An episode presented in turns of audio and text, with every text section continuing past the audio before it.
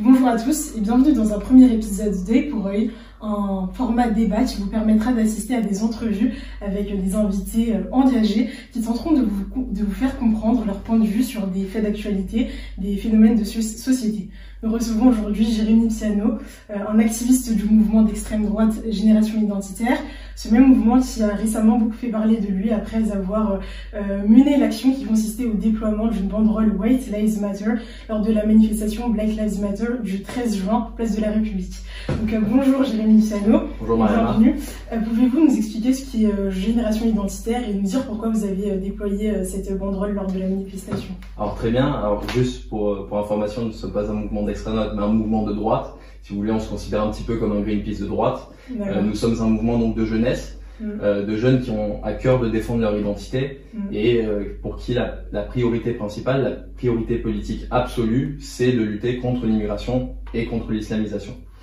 Et euh, dans, cette, euh, dans le cadre euh, de cette actualité, de, de la mouvance Black Lives Matter, relayée en France par le clan Traoré et les indigénistes, mm. nous avons décidé de faire cette action.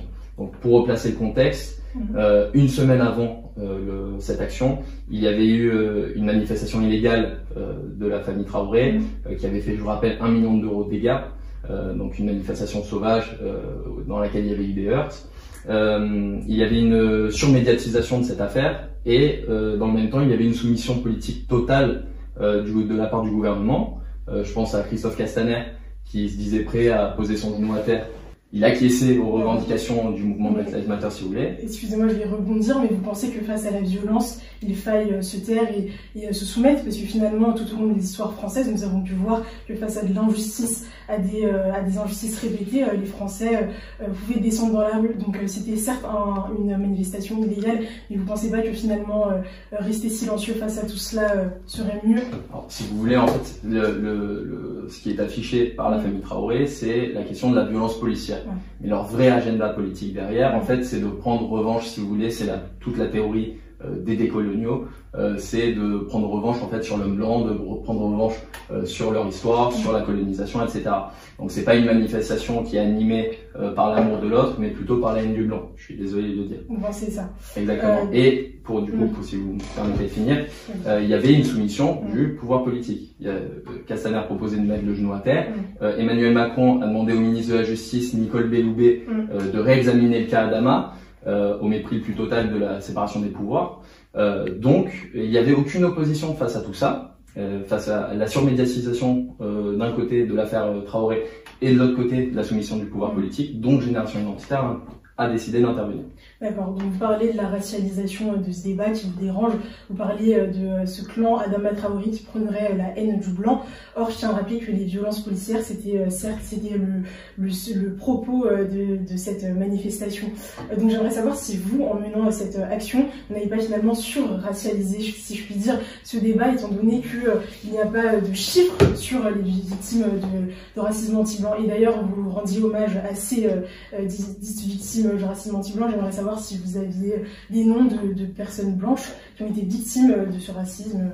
Alors, il y a un chiffre euh, déjà qui a été fait, c'est juste qu'il est peu exploité, c'est qu'il a été fait en 2016 par deux chercheurs de l'INED qui ont prouvé que 10 millions de Français avaient été victimes du racisme anti-blanc. C'est un chiffre énorme, ça a été prouvé par des chercheurs de l'INED, euh, donc c'est un fait.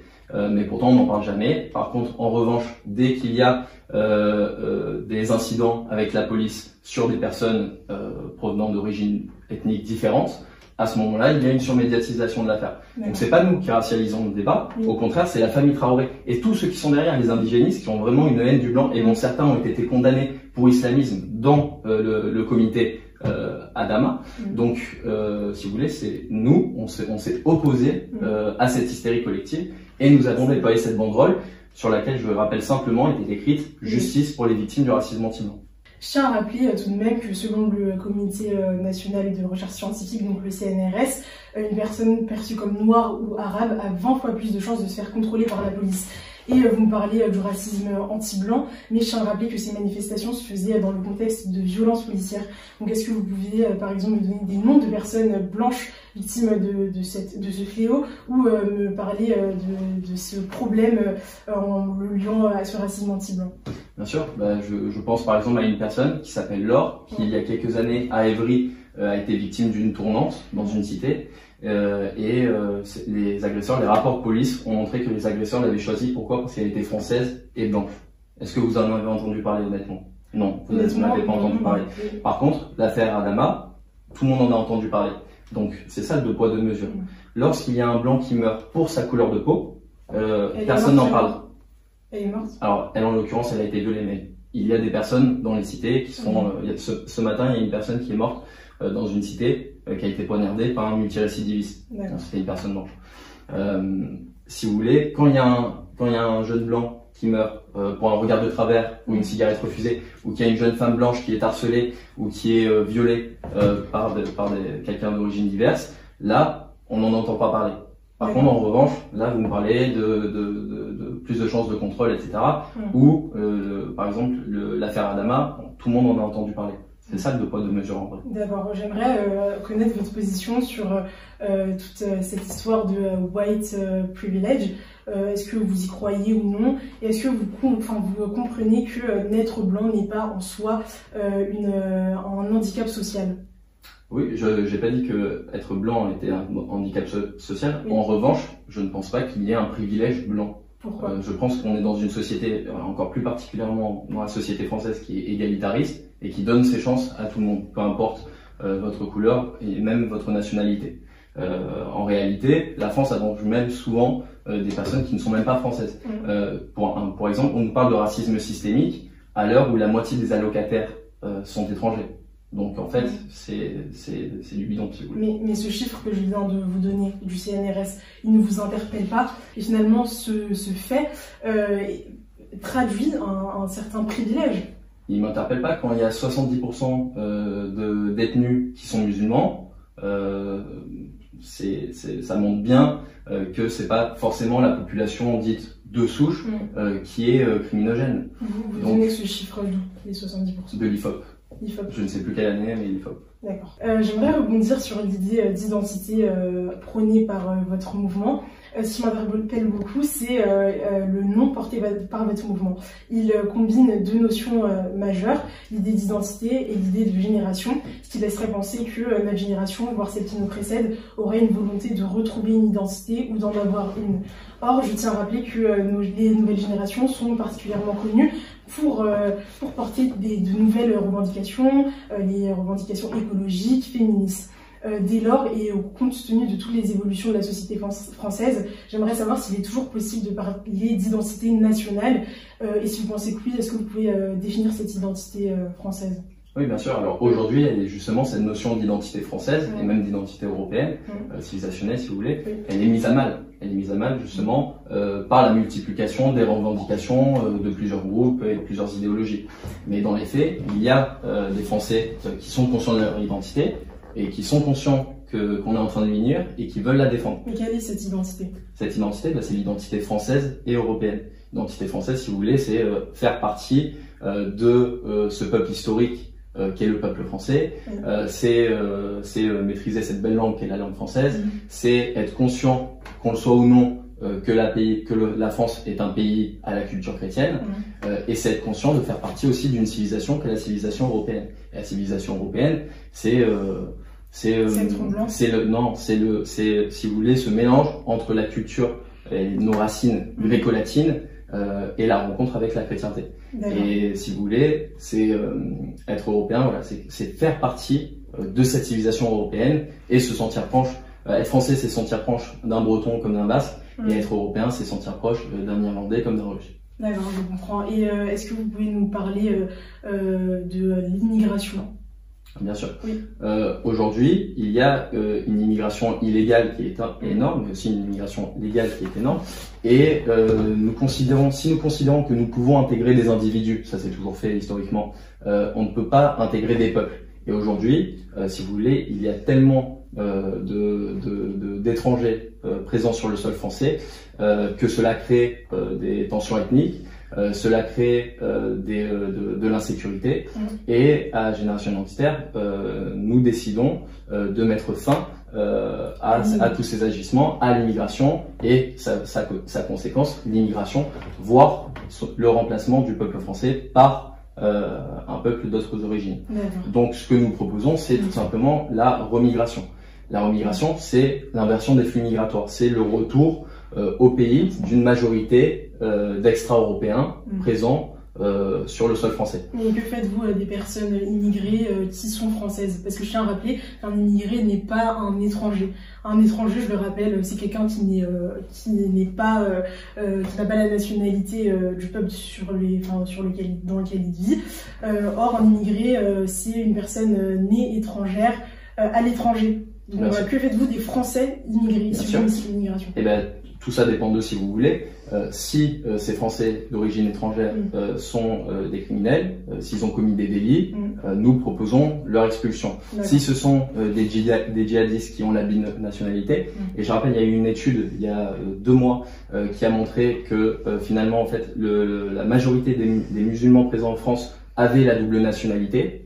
donc, nous ne créerons pas d'apatride si vous voulez. Euh, ceux qui, euh, qui, euh, qui, sont fichés S pour radicalisation, nous proposons leur expulsion et nous proposons la déchéance de la nationalité pour ces gens-là. Ils ne seront plus français. Donc si vous voulez, il y a des gens qui sont entre guillemets français de papier, mais qui détestent la France, euh, qui veulent la détruire, qui veulent lui nuire. On l'a vu, il y a une recrudescence des attentats islamiques en France. Euh, il y a également l'insécurité, il y a la haine, euh, la haine du français, la haine du blanc. Et ben, ces gens-là n'ont rien à faire là.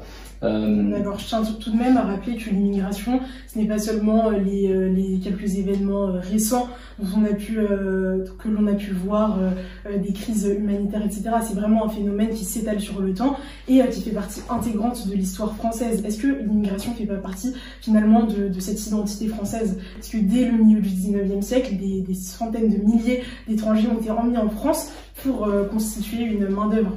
Très bien. Alors très clairement, en fait, euh, ça avait même été dit par euh, le roi Hassan du Maroc, Hassan II, euh, qu'il n'y aurait jamais d'intégration du sud vers le nord, mais seulement euh, de, l'est vers l'ouest. C'est même, c'est même Hassan II qui le disait, quelqu'un qui n'était pas européen. Il disait, mes Arabes ne s'intégreront jamais dans votre pays. C'est lui qui disait ça. pourquoi Pourquoi, pourquoi euh, Non, mais, il était là au siècle dernier, donc il pouvait, si vous voulez, avoir un avis quand même sur l'immigration. Euh, et euh, c'est ce que je vous disais tout à l'heure, être français, c'est aussi être européen, c'est faire partie de cette civilisation européenne. Mm. Donc évidemment, la France a accueilli des Italiens, des Portugais, des Espagnols, et cela n'a jamais posé problème, puisqu'ils faisaient partie, si vous voulez, de la même culture. Donc l'assimilation a été euh, faite, tout simplement. Euh, on ne peut pas en dire autant euh, de personnes qui sont venues, par exemple, du nord d'Afrique, qui portent toujours les mêmes noms que leurs grands-parents, qui ont toujours une religion qui est euh, antinomique, si vous voulez, euh, à la société et à la, société française et à la civilisation européenne. doivent renoncer à, leur, à la Exactement, exactement. Je pense comme Eric Zemmour qui dit que pour s'intégrer, pour s'assimiler, il faut de, se dépouiller de ce que l'on est. Et si vous voulez, je, je ne défends pas, la, je ne défends pas l'assimilation, je défends la remigration. Pourquoi? Parce que justement cette assimilation, on a tenté de, on a tenté d'abord de défendre l'intégration, ça n'a pas marché. On a tenté de défendre l'assimilation, ces gens-là ne veulent toujours pas s'assimiler. Donc ce que nous, nous proposons en Génération Terre, c'est la remigration, le retour au pays d'une majorité d'extra-européens euh, dans euh, leur pays d'origine. Vous créez des tensions en, stigmatisant ces personnes, en leur expliquant qu'elles sont à l'origine de plusieurs problèmes euh, en France, alors que finalement... C'est simple, hein. on nous parle vraiment, de, on nous parle tout le temps de stigmatisation des minorités, on nous parle même de racisme systémique.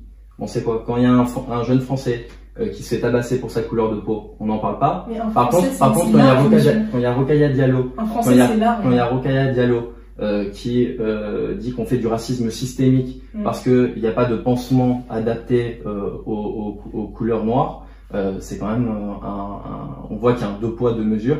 Donc il y a une surmédiatisation d'une soi-disant stigmatisation des minorités, c'est faux. D'accord, mais du coup, j'aimerais prendre la France là comme elle est. Euh, la réalité, c'est qu'il y a déjà des personnes issues de des enfants d'immigrés, deux générations euh, d'enfants d'immigrés. Que faire avec eux? Est-ce qu'on va les interdire d'influencer euh, la culture française? Ils ont quand même des origines et ils sont là, ils sont français. Que faire d'eux Est-ce qu'ils devraient se taire et, et ne finalement pas influencer notre société? Non, alors ceux qui sont fiers d'appartenir à la France, ceux qui sont fiers d'être français, ceux qui sont fiers d'appartenir à cette belle civilisation européenne, ceux qui veulent la défendre et ceux qui acceptent euh, que l'on renoue avec leur identité, il n'y aurait aucun problème avec ces personnes-là. Moi, ce que, je, ce que je vous parle, c'est qu'il y a quand même une majorité euh, d'extra-européens qui posent problème, que ce soit en matière d'insécurité euh, physique ou culturelle, avec l'islamisation de notre territoire. D'accord. Mais pourquoi une personne issue de l'immigration devrait être plus fière qu'un autre Français d'être français?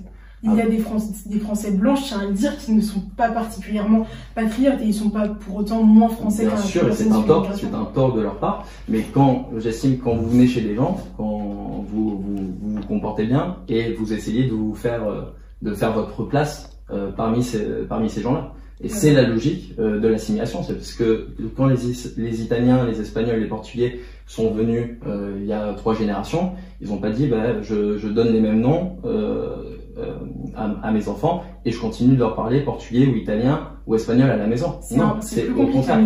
C'est beaucoup plus compliqué. Euh, les euh, générations d'immigrés européens qui sont venus en France à partir du 19e siècle ont pris du temps à assimiler la culture française. Et c'est la même chose du coup pour les personnes issues d'immigration africaine. Vous dites que la plupart sont venus à partir du 19e siècle. C'est faux. L'immigration est en fait très récente, elle vient des années 60-70. Et principalement, l'immigration européenne vient des années 50, lorsque la France se reconstruisait, et euh, l'immigration euh, subsaharienne, si vous voulez, vient en 74 avec le regroupement familial. Donc, on parle de deux réalités différentes. Et justement, ce que je vous dis, c'est que les Italiens, les Espagnols, les Portugais qui sont euh, venus en France, ils avaient la volonté de s'assimiler, ils avaient la volonté de faire partie de ce, peuple français, ils avaient la, la, conscience de ne pas de ne pas l'être, même si on leur donnait la nationalité, ils avaient bien conscience que c'était pas un bout de papier qui faisait qu'ils seraient français, mais plutôt le, le, leur comportement et la façon dont ils, dont, ils, dont ils éduqueraient leurs enfants. Donc on a eu d'un côté une assimilation réussie et d'un côté une assimilation qui ne s'est pas faite il n'y a même pas eu intégration. D'accord. Mais les chiffres que j'ai euh, sur cette, on ne va pas s'attarder trop longtemps sur ça. Les chiffres que j'ai euh, sur euh, cette immigration européenne, c'est que dès le, milieu du 19e siècle, 1851 très précisément, il y avait plus de 350 000 étrangers sur le sol français. Les oui, Italiens, très peu quand on est 40 millions. Oui, mais euh, ça reste un chiffre considérable. Euh, qui, ils étaient regroupés dans le nord de la France, euh, dans des mines, et ces personnes tenaient beaucoup à leur culture d'origine. Donc je pense que c'est vraiment un phénomène qui touche tout type d'immigration, de flux migratoires. Mais après, on a tendance à, à voir l'Europe comme un bloc unissé. Mais je tiens à rappeler qu'en Europe, il y a un tas de, de religions différentes. Les anglicans chez les Anglais, euh, les catholiques, les protestants, les orthodoxes, et ça peut être source de tension également. C'est pas que euh, chez les immigrés. Euh, Mais lorsqu'on parlait de d'inscrire les racines chrétiennes dans, le, dans la Constitution européenne, mm. on parlait pas d'inscrire des racines anglicanes ou catholiques, mais justement cet ensemble chrétien. Euh, J'aimerais rapidement revenir sur l'influence qu'auraient euh, les personnes issues de l'immigration sur la culture française. Je tiens à rappeler qu'aujourd'hui, euh, le rap est euh, la musique préférée des Français, selon le SNP, et c'est un genre musical qui a été introduit par des populations issues de l'immigration à partir des années 80-90. Euh, qu'est-ce que, enfin, qu'en pensez-vous euh, Cette influence euh, des personnes immigrées quand même considérable. Il y a des quartiers cosmopolites dont raffolent des touristes qui dépensent beaucoup, et ces quartiers cosmopolites, on les retrouve dans plusieurs villes mondiales, mondiales telles que New York, Shanghai, etc. Très bien. Enfin, si les touristes viennent en France, c'est plus pour voir nos monuments et pour voir nos beaux villages que pour venir dans ah, certains quartiers ça dépend des il y a des... Non, non, mais il y a des touristes qui raffolent du quartier Château. Il y en a il y, a, tout, il y a de, il y a tout. Mais euh, non, le rap, je ne pense pas que ce soit une bonne influence. Euh, mm. Pour le coup, je m'y connais un peu. J'ai écouté beaucoup de Fianso, de Medine, etc. Et qu'est-ce que je trouve dans ces lyrics euh, De la haine de la France euh, et l'envie de nous remplacer. Euh, ça se voit, ça se voit pas mal dans les textes de Medine qui ont vraiment une portée mm. politique. Euh, un peu moins dans ceux de Fianso par exemple, euh, mais il y a une haine de la France et une, haine de, notre, de notre culture. Et donc je pense pas que ces rappeurs-là soient une plus-value mmh. pour la France, au contraire. Et ce que je voulais montrer en prenant cet, cet exemple, c'est euh, montrer que les populations immigrées ont quand même un rôle extrêmement important dans la culture française et qui ne doit pas être minimisé? Non, ils ont un rôle, mais comme ils ont un rôle dans la délinquance euh, et dans l'insécurité. Et c'est vrai, pour, c'est vrai pour plusieurs rappeurs qui ont fait, euh, je vous rappelle par exemple la crime qui a fait récemment un séjour en, en, prison. Mhm. beaucoup de rappeurs sont des criminels. Ils jouent d'ailleurs sur ce, sur ce côté-là dans leur, dans leurs lyrics. Euh, et je ne crois pas, encore une fois, qu'ils apportent une plus-value euh, à la France, à la culture française et à son identité. D'accord, donc ils font pas partie euh, d'une identité française, bien qu'ils fassent rayonner par la musique la France dans le monde. Bah, à partir du moment où ils insultent les blancs et les français dans leur lyrique, je ne crois pas qu'ils fassent rayonner l'identité française. D'accord, merci beaucoup. Et pour terminer, j'aimerais savoir ce que vous évoque la phrase trace tes contours. Euh, trace les contours, donc c'est le, le, slogan de votre média. Euh, pour moi, euh, qu'est-ce qu'elle évoque? Elle évoque que les jeunes Français sont des acteurs politiques et doivent défendre leur identité en luttant contre l'immigration et contre l'islamisation. leur identité, leur peuple, leur histoire est entre leurs mains. Merci beaucoup d'avoir assisté à ce premier épisode d'œil pour œil et merci Jérémy d'avoir accepté notre invitation. Je vous en prie.